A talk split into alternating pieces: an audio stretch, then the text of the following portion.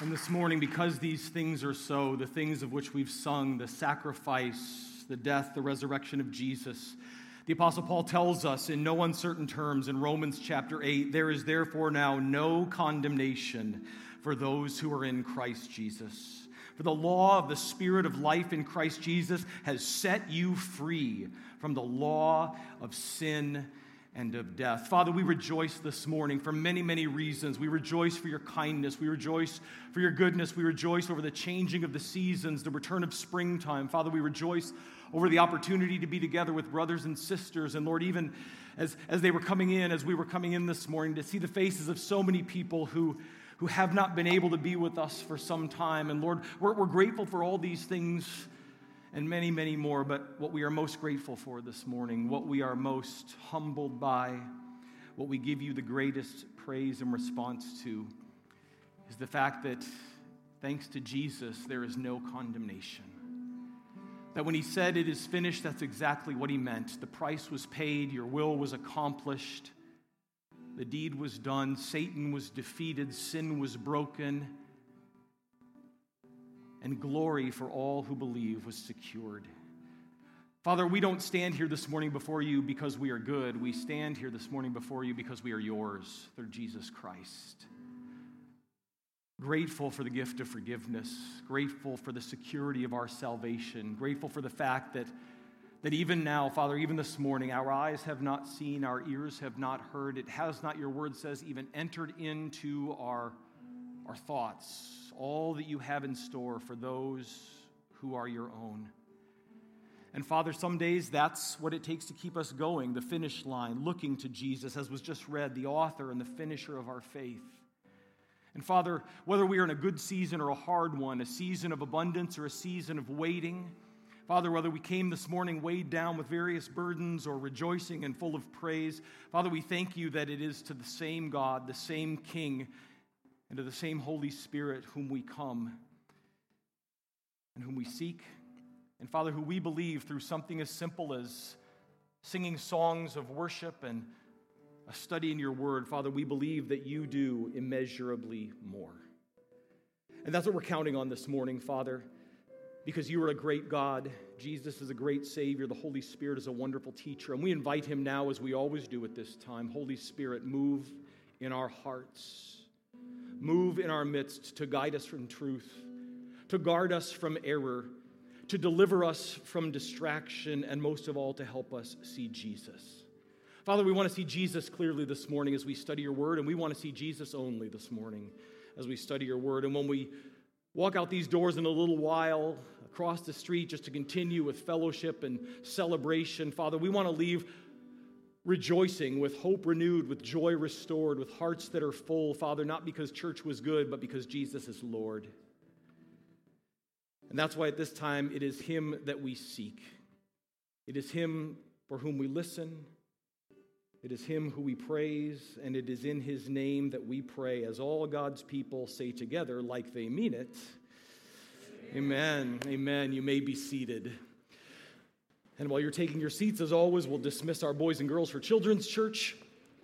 Um, our five year olds up through our second graders. Uh, and as they make their way out, I want you at this time, still getting a little bit of echo, Skip, if you can bring that down a little bit, thank you. I want you to take out your Bible if you have it with you, and I hope you do, and meet me in the book of Esther, the Old Testament book of Esther, chapter 1. As this morning we are going to continue this series we've been in for the last couple of months, this series that I have entitled World Changers. However, as the, as the series continues, our focus changes. As last Sunday we finished our look at the study of God's servant Ruth, and now we are moving into what the Bible tells us about Esther. And I want you to make your way there, and we're going to read the passage together, or I'm going to read it and ask you to follow along here in just a moment. But because this is sort of a transitional Sunday, again, continuing the theme, but changing uh, a little bit of the direction, a little bit of the. Uh, of the details, I want to lay some groundwork for us just so you understand where we're going because where the story begins, if you don't have context, it's a, it's a little bit confusing. It can be a little bit challenging uh, to figure out exactly what's going on. So, as you continue to make your way to Esther and settle in and do whatever it is you're going to do, I want you to know that as we continue this morning, as I said, this sermon series, which is based on the only two books in the Bible that are named expressly for women. What we're about to do this morning in our, in our study is we're about to take a 500 year leap forward.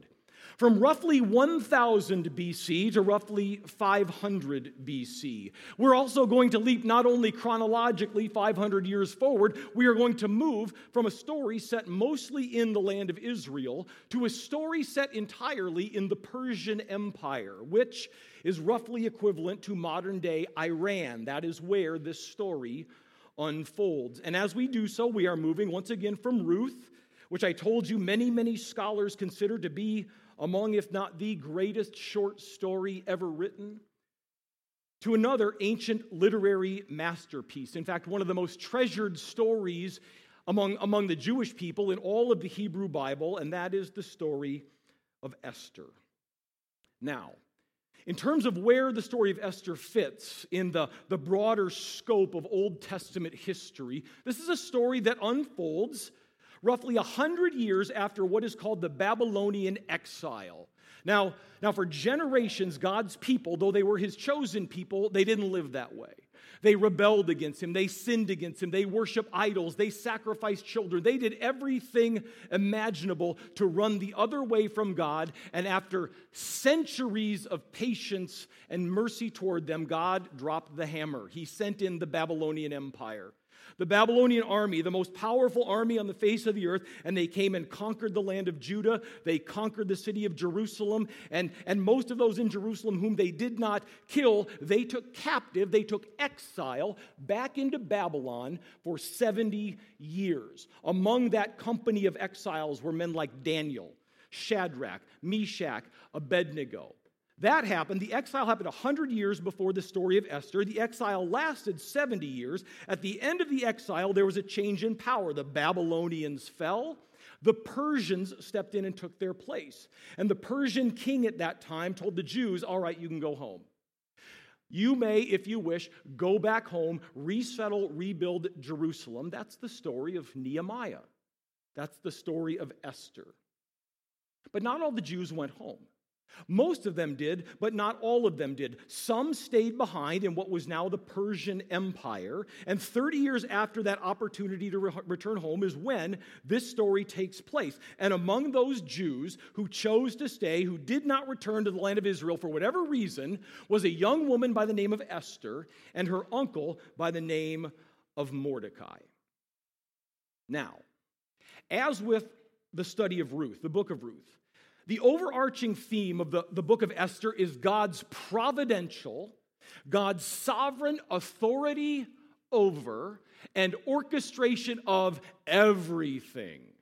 Everything on planet Earth is under the authority of God. And that is the overarching theme the providential power and orchestration of God. But also remember, uh, uh, Ruth was a story of twin themes, and the twin themes apply here. That while God is sovereign, God is providential, God is large and in charge of absolutely everything, He gets stuff done through His people.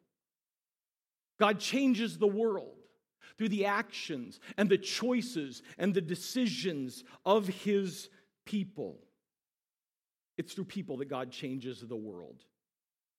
That much Ruth and Esther have in common, but in a sense, that's where the similarities end. Because I'm just going to give you a real quick comparison contrast. You don't need to write this down, but it's kind of interesting. We're not going to put it on the screen, so you're going to have to keep up. But here's what I, I want you to take note of, because I think this is fascinating, and I think there's a lesson in it. a lesson in that, that God can work in and use, and in fact does, people of all kinds. Because while in the book of Ruth, it is a story set, as we now know, primarily in a, in a scene, in an environment of extreme poverty and need. The story of Esther is a story that unfolds in a context of unmatched abundance. We'll see that this morning.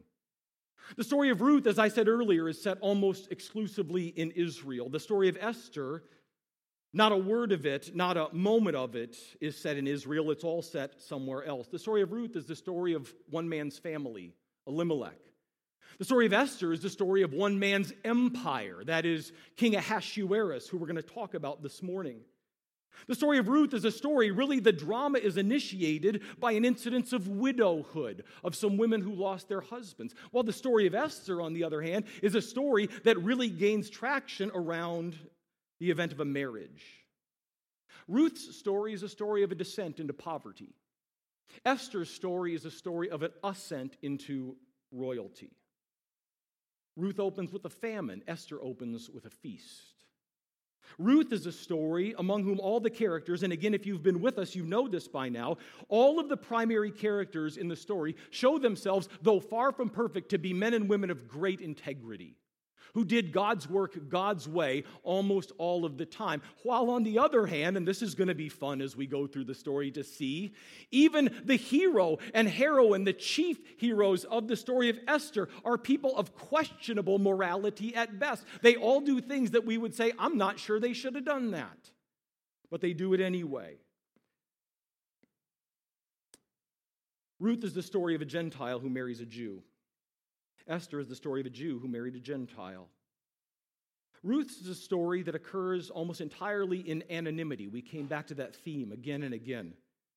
God's work in one ordinary, un- otherwise unnoteworthy family. But, but Esther, Esther's story is a story that occurred very publicly. In fact, it, it occurred on the grandest, greatest, most visible stage on the face of the earth at that particular moment in time. But the most striking and the most significant distinction between these two stories is this. And this is something we will talk about often as we go through the book of Esther, or at least we'll touch on. And it is this that while in the story of Ruth, God is all over the place, there are references to God, there are declarations toward God. God's name is not unfamiliar in the book of Ruth. In the book of Esther, the name of God appears not even once. There's not a reference to God. There's not a, a passing acknowledgement of God. His name, his activity, his presence is not acknowledged in any way. And it is the only book in the Bible with that distinction a book where God never, at least on the page, the words on the page, appears. Furthermore, where we're going to begin this morning, Esther herself doesn't even appear. The story is about her, it is named for her, but she doesn't show up in chapter 1 either. Instead, what we are about to be told in Esther chapter 1 is the story of a king.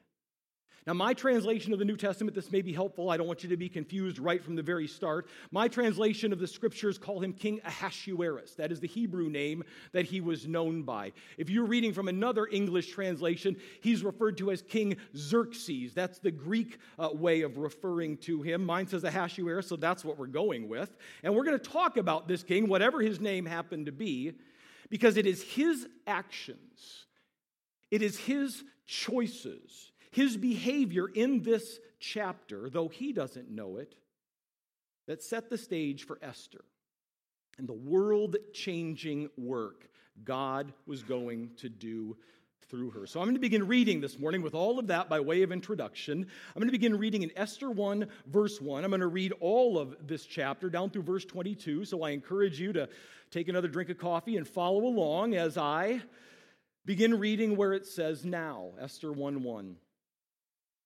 It took place in the days of Ahasuerus. The Ahasuerus who reigned from India to Ethiopia over 127 provinces in those days as King Ahasuerus sat on his royal throne, which was at the citadel of Susa, in the third year of his reign, he gave a banquet for all his princes and attendants, the army officers of Persia and Media, the nobles and the princes of his provinces being in his presence, and he displayed the riches of his royal glory and the splendor of his great majesty for many days, 180 days. When these days were completed, the king gave a banquet lasting seven days for all the people who were present at the citadel in Susa, from the greatest to the least, in the court of the garden of the king's palace. There were hangings of fine white and violet linen held by cords of fine purple linen on silver rings and marble columns, and couches of gold and silver on a mosaic pavement of porphyry, marble, mother of pearl, and precious stones. Drinks were served in golden vessels of various kinds. And the royal wine was plentiful according to the king's bounty. The drinking was done according to the law. There was no compulsion, for so the king had given orders to each official of his household that he should do according to the desires of each person. Queen Vashti also gave a banquet for the women in the palace which belonged to King Ahasuerus. On the seventh day, when the heart of the king was merry with wine, he commanded Mehuman, Biztha, Harbona, Bigtha, Abagtha, yes, I practiced, Zethar, and Carkas, the seven eunuchs who served in the presence of King Ahasuerus, to bring Queen Vashti before the king with her royal crown in order to display her beauty to the people and the princes, for she was beautiful. But Queen Vashti refused to come at the king's command delivered by the eunuchs. Then the king became very angry, and his wrath burned within him. Then the king said to the wise men who understood the times, for it was the custom of the king, so to speak before all who knew law and justice and were close to him Carshena, Shethar, Admatha, Tarshish, Meres, Marsena, and Memucan, the seven princes of Persia and Media who had access to the king's presence and sat in the first place in the kingdom, according to the law, what is to be done with Queen Vashti? Because she did not obey the command of King Ahasuerus delivered by the eunuchs. In the presence of the king and the princes, Memucan said, Queen Vashti has wronged not only the king, but all the princes and all the peoples who were in all the provinces of King Ahasuerus. For the queen's conduct will become known to all the women, causing them to look with contempt on their husbands by saying, King Ahasuerus commanded Queen Vashti to be brought into his presence, but she did not come. This day, the ladies of Persia and Media who have heard of the queen's conduct will speak in the same way to all the king's princes, and there will be plenty of contempt and anger. So, if it pleases the king, let a royal edict be issued by him, and let it be written in the laws of Persia and Media, so that it cannot be repealed, that Vashti may no longer come into the presence of King Ahasuerus. And let the king give her royal position to another more worthy than she. When the king's edict, which he will make, is heard throughout all his kingdom, great as it is, then all women will give honor to their husbands, great and small. This word pleased the king and the princes. no kidding. And the king did as Memucan proposed. So he sent letters to all the king's provinces, to each province according to its script, and to every people according to their language, that every man should be the master in his own house, and the one who speaks in the language of his own people now. As I suggested a moment ago, at this particular moment in time, Ahasuerus was the most powerful man on the planet. There was no more powerful kingdom that we know of, others may have been on the rise. And it, and it really is a, an awe inspiring picture of him that we're given in the first few verses of this chapter, uh, speaking of, uh, of his wealth and his dominion, even his generosity for, for 180 days would seem to be a king, to be someone who, at least as I said at that point in time, would have had no equal. But what we're also going to see this morning is that, be that as it may, King Ahasuerus was also the king of fools. King Ahasuerus, despite all that was going for him, was the king of fools. And what I want to do in the time we have left is show you why I believe that is so. And then, as always, take a few moments to see exactly what we as believers in Jesus Christ today might be able to take from it. So here goes number one. The first reason that King Ahasuerus was, in fact, the king of fools is because in verses one through nine, he was a man who mistook, listen, extravagance for significance. He mistook extravagance for significance. You know, if you read the story of John the Baptist in the New Testament, and you pay attention to his preaching, remember John the Baptist, his job was to prepare Israel, the people of Israel, for, for the coming of the Messiah. And his message was one word repent, right? Change your ways, confess your sins. Now, if you read the preaching of John the Baptist closely, you see that his most fervent warnings and his most pointed words of of judgment, his calls to repentance, were toward anyone who would presume to build their life around wealth and material possessions. Now, God is not anti wealth and material possessions, but He said, Those of you who are finding your security, your joy, your satisfaction in it, if your life is defined by your possessions, you, John said, are on the wrong track. And after him, Jesus was equally clear. Luke 12, 15, beware and be on guard against every form of greed, for not even when one has an abundance does his life consist of his possessions. And, and I submit to you that here in verses 1 through 9, King Ahasuerus shows us why, because what's described in these nine verses is essentially a six month kegger uh, for everyone who was anyone in the empire. In fact, if uh, one source says that, that the Hebrew term, it says he threw a banquet. Where is that? In verse 3, he gave a banquet. That, that, that Hebrew term literally means drinking contest. A six month drinking contest is what this was all about. And you can only imagine what other debauchery and depravity a six month drinking contest in the king's palace must have led to. And while scholars believe that the, the occasion for this gathering was because because Ahasuerus was calling together all these princes and generals and military men because he was planning an invasion of Greece, an invasion, by the way, that was a disastrous failure. The idea is they planned by day and, and they partied all night. And the intent of the author of Esther, whoever he or she may have been, is to show us that this was a man whose extravagance was a veiled cry for significance verses 4 and 5. He displayed the riches of his royal glory, the splendor of his great majesty for many days, 180 days. And when these days were completed, he had another seven day party for all the people, from the greatest to the least, there in his castle, there in his courtyard. To, to show all of these things off. And that's exactly what he did. Verse 7 drinks were served in golden vessels. It's believed those golden vessels had been stolen from Solomon's temple. And now they were being used by this pagan king. And the royal wine was plentiful according to the king's bounty. And the message of verse 8 is basically everybody got to drink as much as he wanted to. And there were no rules to be followed. In other words, I'm saying to you, this is a guy trying really hard to be liked. Really, really hard to be liked. He has mistaken extravagance for significance. Unless anybody think that's just my spin, I want to show you a second thing in verses 10 through 12 that suggest this man was the king of fools. Number one, he mistook extravagance for significance. Number two, he then mistook status for honor. He falsely equated status with honor.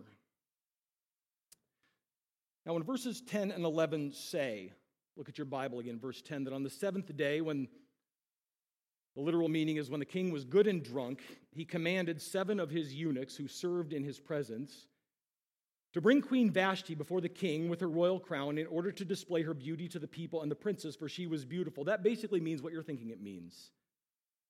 And as David Firth writes to King Ahasuerus, the reason why was this because Vashti was, quote, not someone as a wife to be honored and loved, but merely the most attractive of his possessions to display, as one more object that might bring him prestige because he has captured such a beauty for himself. And, and frankly, if what he demanded wasn't so vile, if what he was asking her wasn't so repugnant and wrong, what followed would almost be, and I can't help but wonder if the author of Esther had this in mind, it's almost comical when verse 12 says, But, look at your Bible, but Queen Vashti refused to come.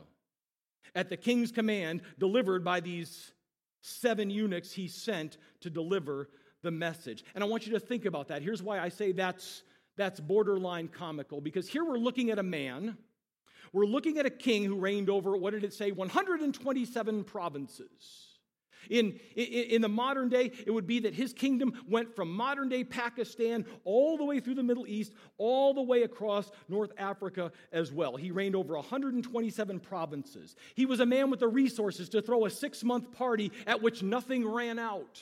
And then do seven more days of even more partying after that. This is a man who, due to his status, was used to always and immediately getting exactly what he wanted all the time. He was hmm. never told no. And yet, he can't get his own wife to come to the party. He can't make her show up and do what he wanted her to do. Despite almost surely knowing what it would cost her, Queen Vashti simply said no. You may have the status, but I will not honor that request because what you're asking is wrong. What you're saying is wrong, which in turn exposed even more of King Ahasuerus' foolish character.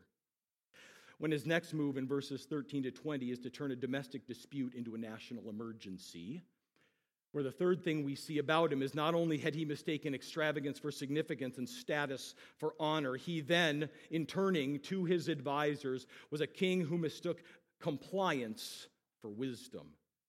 Third thing I want you to see about this king is he is a man who mistook compliance for wisdom. If you've read the book of Proverbs, maybe you know, perhaps you've heard, that Proverbs says more than once that it is in an abundance of counselors there is victory. You don't know it all, and neither do I. However, the Bible also teaches, and King Ahasuerus' example shows, that it does depend who your counselors are on whether victory will be assured or not. That's what, as I said, King Ahasuerus' story shows us here, because in verses 13 and 14, again, look at your Bible. He summons, now this is seven. He, he first of all called these seven eunuchs to go deliver the message, to which Vashti says no. Now he calls upon seven other advisors. This is his legal team. And, and he asks them, after assembling them together, a question. In verse 15, he's like, dudes, I do not know what to do about my wife, right? And, and I can't get her to come, and I can't get her to do what I want her to do. So let's talk about the law. What does the law say I ought to do toward my wife because she told me no? Verse 15 According to the law, what is to be done with Queen Vashti because she did not obey my command delivered by the eunuchs? And here's their reply. In the presence of the king and the princes, their leader Memucan said, Queen Vashti has wronged. Listen to this. Talk about sycophants. Not only the king, but also all the princes and all the peoples in all the provinces of King Ahasuerus. For the queen's conduct, here's the problem, king word's to get out. And when it becomes known to all the other women, we're to have the same headache that you do, right? They're to think that they can tell us no. And we're not going to let that happen. It will become known to all the women, causing them to look with contempt on their husbands by saying, Vashti didn't obey King Ahasuerus, so why should we? And, and on this day, from this day forward, the ladies of Persia and Media who have heard of the queen's conduct will speak in the same way to all the king's princes. And here's the bottom line there's going to be plenty of contempt and anger. It'll be a real problem. And so here's their counsel. So if it pleases the king, write an executive order and issue it to be written in the laws of Persia and Media that cannot be repealed. And that was a fact, and that will be significant later on in the story. When, when a law was made in this kingdom, it could not be repealed, it could not be changed, it could not be revoked. There was no process to undo a bad law. So once it's done, it's done. Issue an executive order so that cannot be repealed that Vashti may no longer come into the presence of King Ahasuerus, and let the king give her royal position to another more worthy than she. And when the king's edict, when word gets out what you have done is heard throughout the kingdom, great as it is, then all women will give honor to their husbands, great and small. That was their counsel. But to paraphrase Romans 1, professing to be wise, they proved all of themselves to be fools. Sense A. Here's what I want you to note real quickly. First of all, these guys did not do what the king asked okay? They didn't have an answer from the law. There wasn't a law they could refer to. So he wanted to know what the law said. The law didn't say anything. So they said, well, why don't we just write a new one? Let's make it up as we go. So, first of all, they didn't do what the king asked them to do. Secondly, get this the punishment they recommended. The punishment they recommended was to forbid her from doing exactly what she just refused to do. Think about it. The king said, Come. She said, No. Well, we'll fix her. We won't let her come back. We'll keep her away. Not the brightest bulbs in the box. And by suggesting, here's what they didn't realize by suggesting at the end of verse 19 that the king give her royal position to another more worthy than she, they were unwittingly clearing the way for another queen whom God was going to use to change the world. But yet, mistaking their compliance for wisdom, King Ahasuerus heeded their counsel, through which he, and here's the fourth thing I want you to see, ended up mistaking authority for devotion, or at least equating his authority with people's devotion. Because here's the thing when verse 20 says, when again the council of these legal advisors, remember, he sent the seven first guys, the seven eunuchs, to deliver the message. These seven advisors now give him this recommendation, which was again to keep Queen Vashti away forever. They said their conclusion, their reasoning was that when the king's edict, which he will make, is heard throughout all his kingdom, great as it is, then all the women will give honor to their husbands, great and small. Now, when verse 20 says that, I have drawn a conclusion that even though the text doesn't say so, these seven dudes were eunuchs too because no husband would ever think that that was going to work. Drop the hammer and she'll fall more madly in love. These guys do not know what they are talking about. Yet, in verse 21, their word pleased the king and the princes, and the king did as was proposed. See, here's the problem. Evidently, not a single one of them understood. And men, this is a lesson for us to take to heart today as well. Not the main lesson, but it is an important one. That while you can mandate submission, you cannot manufacture devotion. You can mandate submission. You can raise your voice and stomp your foot and slam a door and rear up and show how tough you are. You can mandate submission, but you cannot manufacture devotion.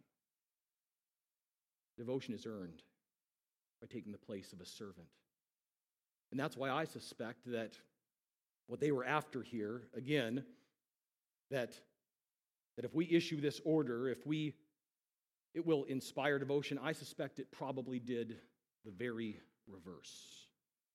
That it did lead, as they were afraid, to plenty of contempt and anger in the kingdom.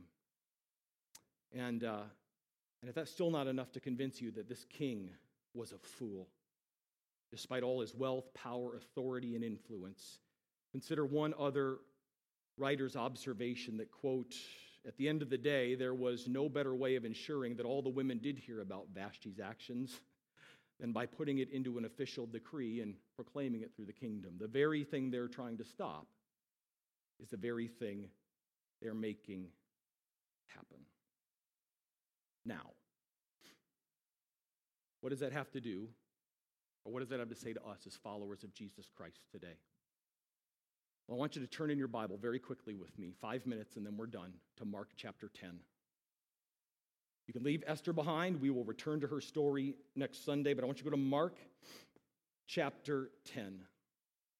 As you're turning there, let me share with you, and I think I've probably mentioned this, maybe you've heard the, the statement before, but the great 19th century evangelist D.L. Moody, he once said, when he was preaching, he said, You know, the, the best way to, to show that a stick is crooked if you're into that sort of thing, I guess. But the best way to show that a stick is crooked is to lay a straight one beside it.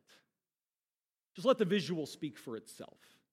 The best way to show that something is wrong is to line it up next to whatever is right, okay? The best way to show that a stick is crooked is to lay a straight one beside it. And and while contextually, the, the, the ultimate, the real purpose of the first chapter of Esther is to lay the groundwork, the foundation for all of the rest that was going to follow, all the drama that was going to follow, I do believe there are some ways that this very brief character sketch of, of crooked King Ahasuerus can help us in our quest to move toward maturity as followers of Jesus Christ today. Since, by way of contrast, his foolishly self absorbed example. I think there's three things, three things quickly, and then we're done. Number one, his crooked example, I believe, is an implicit challenge to us to number one, look out for ways to serve one another. Look out for ways to serve one another. Because Jesus, in referring to the foolish and self absorbed rulers of his day, in Mark chapter 10, said this to his disciples in verse 30, 42. Calling them to himself, Jesus said, You know that those who are recognized as rulers of the Gentiles, they lord it over them, and their great men exercise authority over them. Literally, Jesus says in verse 43, Not so with you. For whoever wishes to become great among you shall be your servant. In other words, in my kingdom, down is the way up. servanthood is the pathway to glory. The king's crooked example challenges us implicitly to, rather than drawing attention to ourselves, number one, look out for ways to serve one another. Second, look away from whatever promotes self exaltation. Look away from anything and everything that promotes self exaltation. Verse 44, Jesus said, For whoever wishes to be first, isn't that what the king wanted? He wanted to be first. Want everybody to know he was first. I like to be first, and so do you. He says, Listen, in my kingdom, whoever wishes to be first should become the slave of all. Slave's lower than a servant. Slave has no rights. Slave knows it's not about her or him. Because what the world needs today is less of us and more of Jesus. Jesus through us, but Jesus. Look out for ways to serve one another. Look away from whatever promotes self exaltation. And then, third, finally, most importantly, there is an implicit challenge here to look up. Everybody say, look up. Look up toward Jesus to find lasting joy. Look up toward Jesus to find lasting joy. Verse 45 For even the Son of Man did not come to be served, but to serve, and to give his life a ransom for many. And, and as was already read for us this morning, it was for the joy set before him that he endured that cross. It was the joy set before him that he died in our place, and in doing so, brought many sons and daughters, including you and me, to glory.